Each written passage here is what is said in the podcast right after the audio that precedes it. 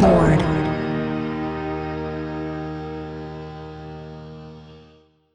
ビルボードポッドキャスト MC の太田明宏です。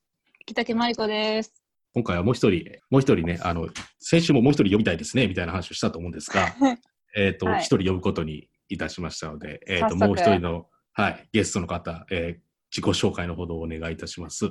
はい、ビルボードジャパン編集長の高島直子です。よろしくお願いします。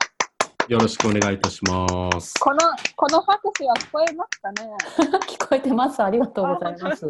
実は一回高島さんは収録に参加していただいたことがありましたよね。そうですね。実はでもああののいっぱい編集の希望をお宅に言ったらもう削除されてしまって。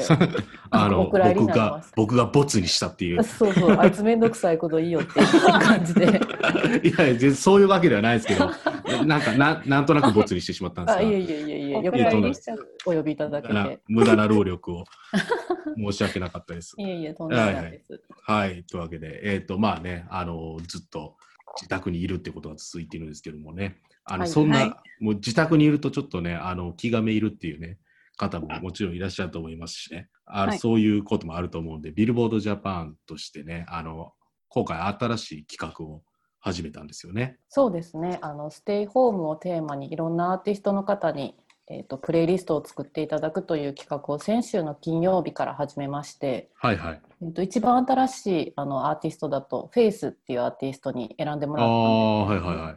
なんか皆さんランチの時にぴったりな曲とかあの、うんうんうんいろんなテーマで作ってくださっててこれはいろんなそのストリーミングのサービスで聴ける、えープレイリストなんですよね。そうですね。あの Apple Music とか Spotify とかいろんなサービスのリンクが、あのニュースに貼ってあるのでぜひ聞いてみていただきたいですね、私も昨日仕事終わりでずっとシーズサマーの作ってくれたプレイリストを聞いてて。はい、えーさっきのフェイス、何週間前か何ヶ月か前ぐらいに、はい、あのーラジオ指標で1位取ってませんでしたか？あそうですね、確か1位を取ってたはずですね、フェイスさんは。うんっていうのもあるし、今1日1本ずつ出してるんでしたっけね、プレイリストは。そうですね。で、まあ、思った以上にすごいいろんなアーティストに参加していただけることになったので、ちょっと明日からは1日2本、はいはいはい。あの発表していって、発表とか公開していこうと思っているので、ぜひ次はどんなアーティストのプレイリストができるのかを楽しみにしてもらいたいですね。なるほど。うん明日から、明日からってことは4月の16日からってことですね。はい、の、えー、18時から、はい18時に公開するって感じですね。18時に、はい今度また新しい方はいはい2本公開します。なるほど。生竹さんはなんかプレイリストを聞きましたか、え、今回のこのステイまあ、ホームのビルボード、はい、でもいいですし、あの個人的に聞いてるものでもいいですけど、私昨日あれを聞きましたよ。1990年代のアニメプレイリスト。アニメ？アニメプレイリスト、アニメの主題歌とかエンディングが詰まったプレイリストってことですか？そうです。あーそうね。それがストリーミングサービスにあるんですよ。それはなんかストリーミングサービスが作っているプレイリストなんですか？あ、私あの、Apple Music ユーザーなので、あ、そういうのがあるんですね。そう、もう Apple Music さんが選んだやつでしたね。ああ、なるほど、なるほど。僕、そうですね、ビルボードジャパンがやってるステイホームプレイリストですと、いや、なんか面白いな、面白いっていうか、今回このアーティストさんににプレイリストを作成いただいたんですけど、その際にあの自分の曲以外の曲ももちろん入れてよくて、うん、国内や海外の音楽ももちろん入れていいっていう、ということで、あの、お願いをしてもらってるんですけど、だから、あ、このアーティストが、あのアーティストの楽曲をプレイリストに入れるんやみたいな発見もありますよね。確かになんか意外な組み合わせもあったりとかしてなんかそのアーティストの曲だけ聴いているイメージとまた違う感じ方ができて面白いですよね。あこんなん普段聴いてはるんやなみたいな、はいはいはい、そうですよね。うん、あのフレデリックさんのプレイリストを見たときとか思いましたね、うそれは特に。その海外のインディーペンデント、インディーにおけるそのダンスミュージックであったりだとか、うん、あの、もありつつ、なんかブラックミュージックもありつつっていう、だから結構新鮮に見えましたね。うんブラックミュージックに影響を受けたアーティストとかっていうのがありつつ、昔の日本の楽曲もあるみたいな。うん結構聞いてて面白い。もしかしたらこれ、まあ、人、順番通りに聞くのももちろんいいかもしれないですけど、ランダムで再生するっていうのもね、うんプレイリストの楽しみとしてあるんじゃないかなと思いますね。うんうん、あとなんかいろんなアーティストがすごいカーペンターズを選んでる方が多くてああ、かぶ、へえ。カーペンターズ多い多いですね。ねなんかすごいこうすごいいろんなアーティストに愛されてるアーティストなんだなカーペンターズってっていうのをすごい思いましたね。そうですよね。しかも、プレイリストの後半ぐらいに持ってきてません？カーペンターズ。そうそうそうなんか最後の方にトップ・オブ・ザ・ワールドを選ぶ方がすごく多くて。そうですよね。あの今回のプレイリスト企画の裏 MVP になりそうなカーペンターズうん、ですよね。あ確かに。確かに 確かに、今から公開するアーティストの方でもたくさんあのカーペンターズ選んでた方あ、マジですか？なんですよ。そうそう。へーそういうムーブが、え、僕らが知らないだけで、そういうムーブがあるんですか？いやーしかもすごい若い方とかでも選んでらっしゃるので、まあ、そうですよね。ね、音楽好きな方もちろん名前も曲もうんご存知だろうと思うんですけど、ああ、めちゃめちゃ愛されてるなっていう。カーペンターズとか、今まさに、だ時間があるときに掘りがいのあるアーティストかもしれないですよね。その有名な曲を2曲、3曲しか知らないみたいな人からしてみりゃ、あの確かに。今、掘りがいがあるんじゃ一ないですか。日中かけてられる。そういうことができますよね、だから。うん今日は一日カーペンターズしか聴かない、一日レッド・ツェッペリンしか聴かないみたいな、そういうことが、そういうことができる感じでもありますね。うんなかなかね、平日とかだとまあ仕事帰ってきてから聴ける時間って限られてるけど、はいはいはい。今だとまあ在宅しながらだったら好きな音楽かけられますし。そうですよね。で、ちょっとこれは今週のチャートの話にも関わってくるところかもしれないですけども、うんあの、ストリーミングサービスってね、あの、結構昔の曲が聴かれるっていうことが、この最近、在宅勤務がであったりだとか、外出自粛が始まって以降のストリーミングの動きでうんあったりするらしいんですね。うんうんあニュースで出てましたね。そそうそうそう、昔の楽曲を聴く人が増えているっていうのが、うん実際、えー今さっき、いや、実際、北木さんさっき、90年代のアニメ、90年代のアニメのタイアップの楽曲を聴いてるとか言ってましたけど、まさにそういう動きがあるあらしいんですよ。ね。私はメジャー的な人なんだ。え、それは悔しいの？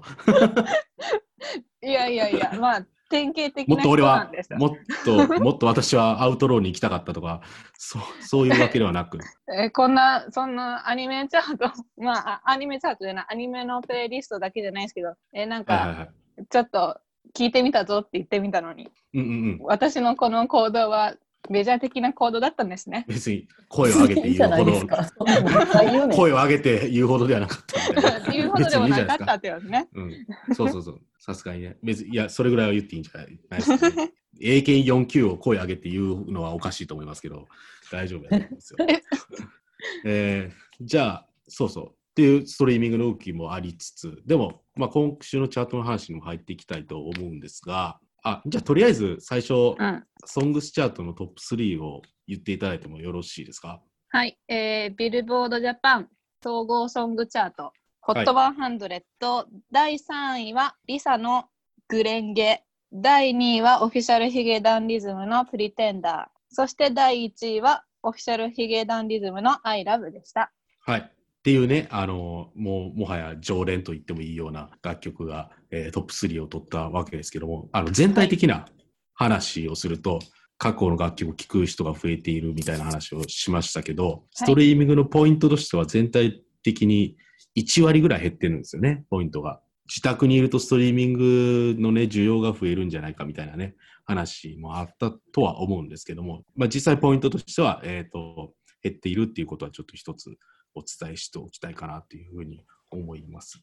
全体的に。私あのはいはい。TBS ラジオに出演させていただいてそのような話をさせていただいたんですけど、はいはい確かにあの2月1ヶ月と3月1ヶ月の、まあ、うん4週ずつを合計して比較するとそんなに変化はなかったんですけど、はい。まあ、日本は日本とか東京って外出自粛がまあ強くなったりとかあとまあ緊急事態宣言が発令されたのってまあはい4月になってからだったり、まあ、外出自粛は3月最終週だったりとかするのではい2月3月だとあんまりそういう影響見えなかったんですけどそれでも3月最後の2週ぐらいだとちょっとずつ減ってきていて。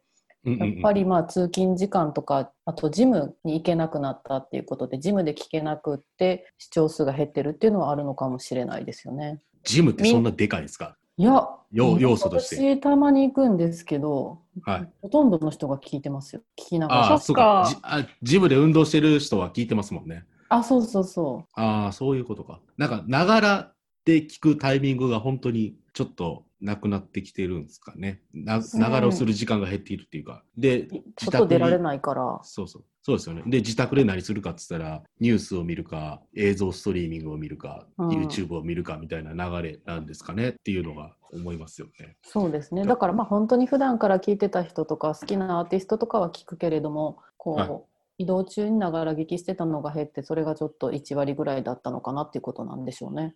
うーん。ああ、そういうことになりますよね。そうですよね。ね。今、ネットフリックスで人気のランキングを発表してるんですけど、ネットフリックスで日本国内のうん。はトップ5がね、いやう、んすごい今っぽいっていうか、今っぽいんですよ。えっ、とね、コンテージョンっていうね、ああ、映画だ。があるんですけど、ソダーバーグ監ス督。そう、スティーブン・ソダーバーグ監督の、がもうトップ10に入ってきてるんですよ。映像。感染症の脅威とパニックを描いたスリラー映画。そうそうそう、まさに今じゃないですか。えそれでもうん今このタイミングで在宅勤務で見て、すごい皆さん心が強いですね。全然違うの見てるな、猫村さんとか。あああ、はいはい。なんすか、北木さん。え、猫村さん？高島さん見てるんですか猫村さんを？そうなんです。私、猫村さんが大好きなので、あの 最近ドラマ化されたので、そういうものを見て癒されてます。漫画も買いましたし。えー癒しを求めてるんですね。そ猫村さんっていうのは日常系のなんかやつなんですか？でも猫って言ってますよね。う。あ、そうそう。猫村さんは猫なんですけど、家政婦なんですよ。あ、そう猫の家政婦。猫の家政婦で、で、まあ、あの、いろいろ試行錯誤しながらお勤めをするっていうお話で、それが実写化で松重さんが主演で猫村さんのドラマが始まったんですけどあーなる 何の宣伝やねんみたいな。穏やかな日常を見ることで私は心を保ってるところがあるんですけどコンテージョンがすごい、そう、がトップ10に入ってくる。2011年の映画ですからね、だってこれ。で、他のラインナップを見てもかなり異質なんで、コンテージョンがここにあるっていうのは、だから結構びっくり、衝撃的なランキングやなと思いましたけど、やっぱり映像を見ると安心するっていうのはあるかもしれないですよ。あの、どっちにしても。あの、顔が見えるじゃないですか。うんうん人の顔が。もう人の顔を見てないでしょ。確かに2人ともそうやんね一人暮らしやから、一人暮らしやったらなおさらじゃないですか。うん、もう人の顔を見たくて仕方なくて映像を見てるとか、あるかもしれないですよすいませんちょっと今ズームで顔消しててあ、いえいえ、どうぞ。僕だけですもん、あ顔出し。顔出し。っげられるのにていうね、あの、まあ、ストリーミングの傾向としてはそういうのもありつつなんですけども、結構そのストリーミングで、ちょっとランキングに変化が出てきているっていうか、まあ、トップ5とかはあんま変わらないですけど、その10位以下とかに結構新しいアーティストが目立つようになってきましたね。ストリーミングのチャートの11位の、あの、リンネっていうアーティストのスノージャムであったりだとか、あの、うん15位に入っていて、総合だと20位でしたけど、 YOASOBIの、えー夜に駆けるっていう楽曲であったりだとか、そういう新しい、今までもしかしたら知らないっていう人もいたと思いますけど、そういうニューカマーっていうかニューフェイスみたいな人たちがストリーミングの上位に入ってくるようになってきましたね。これはどういう理由があると思います？ストリーミングとかダウンロードとかって割とそのテレビで流れた CM で流れたドラマ映画みたいな影響があったりすると思うんですけど、はいまあ今コロナウイルスの影響で放送自体が延期になったりとかしている、はいはいはいまあ、プロモーション、まあ、しかも音楽番組もなかなか過去の映像しか流せなかったりっていう風にはい。あの新しい楽曲のプロモーションができなくなっているのでなんかえ、うんうんうん SNS とか TikTok とか動画とか別のところでのヒットはいがこうやって出てきてるのかなと思いました。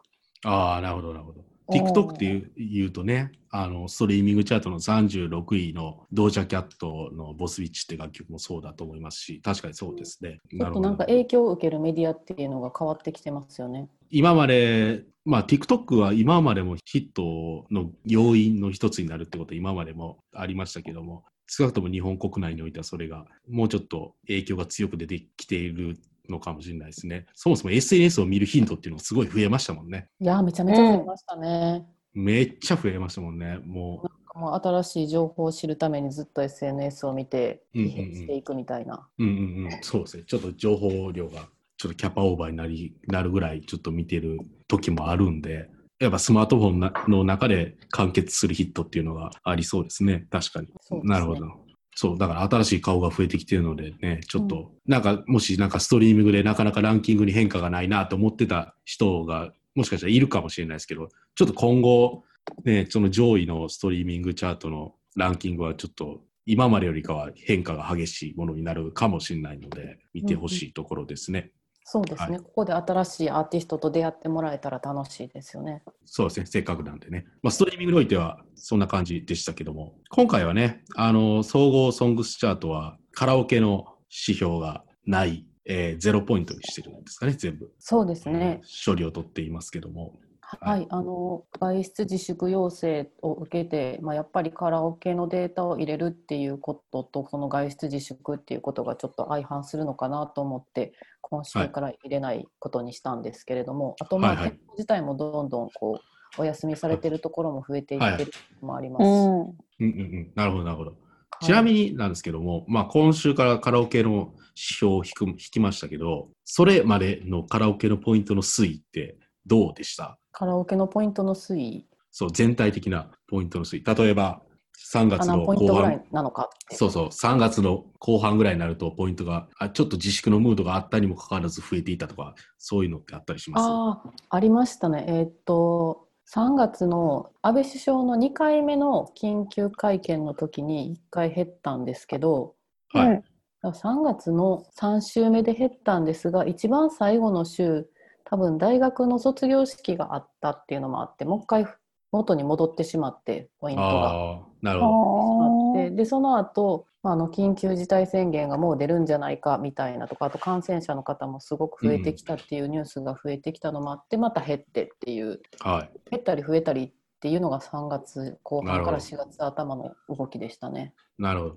いかんせんね、卒業式をやらなかったっていう大学も多かったはず、高校や大学が多かったはずなんで、あの、うん自分たちの仲間内だけでカラオケで卒業式をやってるとか、もしかしたらあったかもしれないですね。うんうんそうですね、ちょっと。それだけが原因かもじゃないかもしれないんですけれども、なんか割はいはいとそのすごく元に戻ったので、もしかしたら行かれた方もいたかもしれないんですけど、またすぐ減ったので、まあ、皆さんやっぱうんうり外出を自粛されてる様子っていうのも分かるようになってましたね。まあ、カラオケは今回から、えー指標から外すっていうことで、今回は7指標による総合ソングチャートということになります。で、CD セールスもルックアップもポイントとしては減っていて、えー全体的なポイントとしてですね、減っていて、ダウンロードも減ってるのかな？はい、あ、ダウンロードも減ってるっていうことですね。なるほど。多くの指標においてポイントが減少傾向にあるっていう状態でございます。まあ、そんな中、えっ、と、今週の9位と10位には初登場の、えーソングが並びましたね。はい。総合ソングチャートの9位がラッドウィンプスの猫じゃらし。で、10位がオフィシャルヒゲダンディズムの、えっ、と、パ、もう僕ね、ちょっと老老眼なんかなかわかんけやど、20代 パラボラですね。パラボラですね。すいません、すいません。一瞬何や ったっけと思って。はい。っていう、あの、っ。ていう2曲が入ってきております。くしくもどちらも飲料系の CM ソングなんですけども、うんうんはい。っていうのが初登場しております。えーっまあ、こんなと、中でも新曲を出してらっしゃるっていうのはすごく励みになるというか、はいはいはいいい。ですよね。こうやラッって。ドウィープスはさんは何週間前にストリーミングでも曲を出してましたよね、新曲を。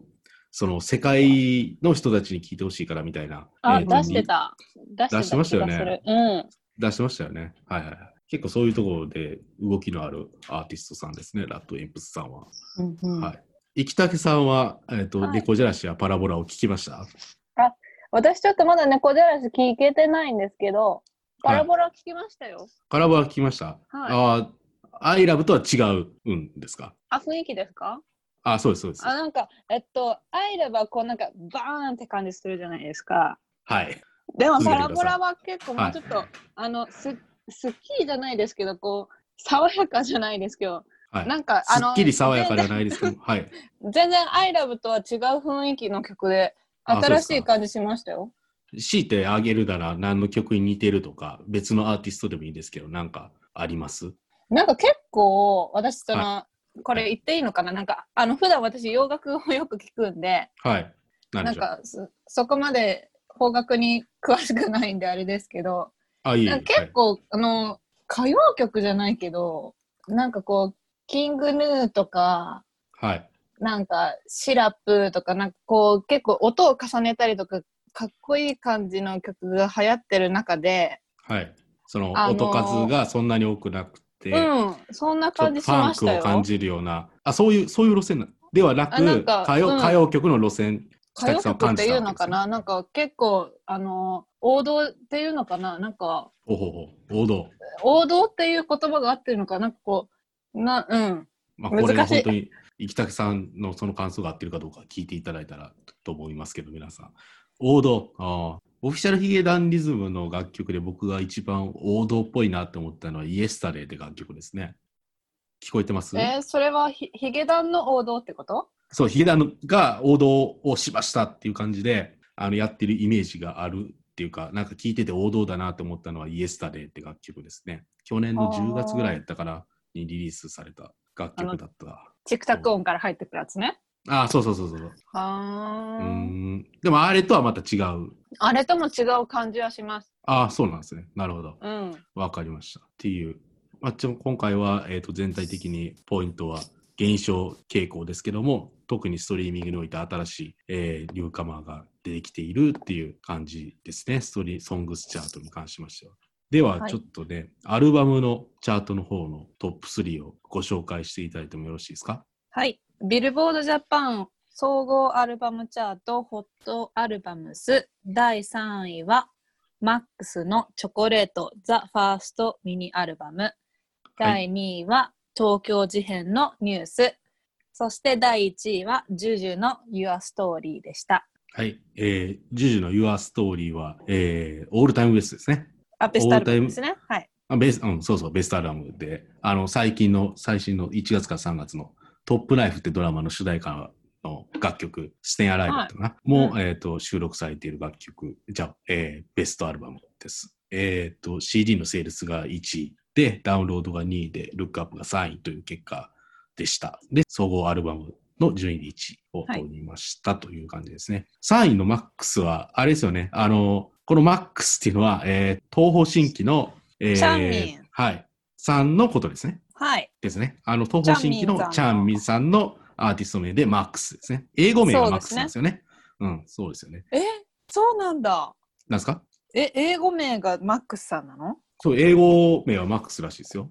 へえ。マックスなんとかやったと思いますけど。ほーんそうそうそう。あでも。確かに私の韓国人のお友達みんな英語名持ってたな。あ、持ってるでしょ？そうそうそう。英語名ではマックスなんですよ。へえ、そうなんだ。で、このマックスの、えー、とチョコレートは、えーダウンロードだけなんですけども、まあ、配信だけってことなんですけど、ダウンロード仕様で1位を取ってて、まあ、ダウンロードのポイントだけで、えー、と総合順位でも3位までいったっていうことになりますね。はい。はい。というわけでございまして、えー、とこちら、アルバムのトップ3でございました。えー1位は、ジュジュの、えー、Your Story でございました。というわけで、はいえー、と大体チャートの話はすべて、えーやりきった感じなんですけども、ちょっと猫村さんを見てみましょうかね。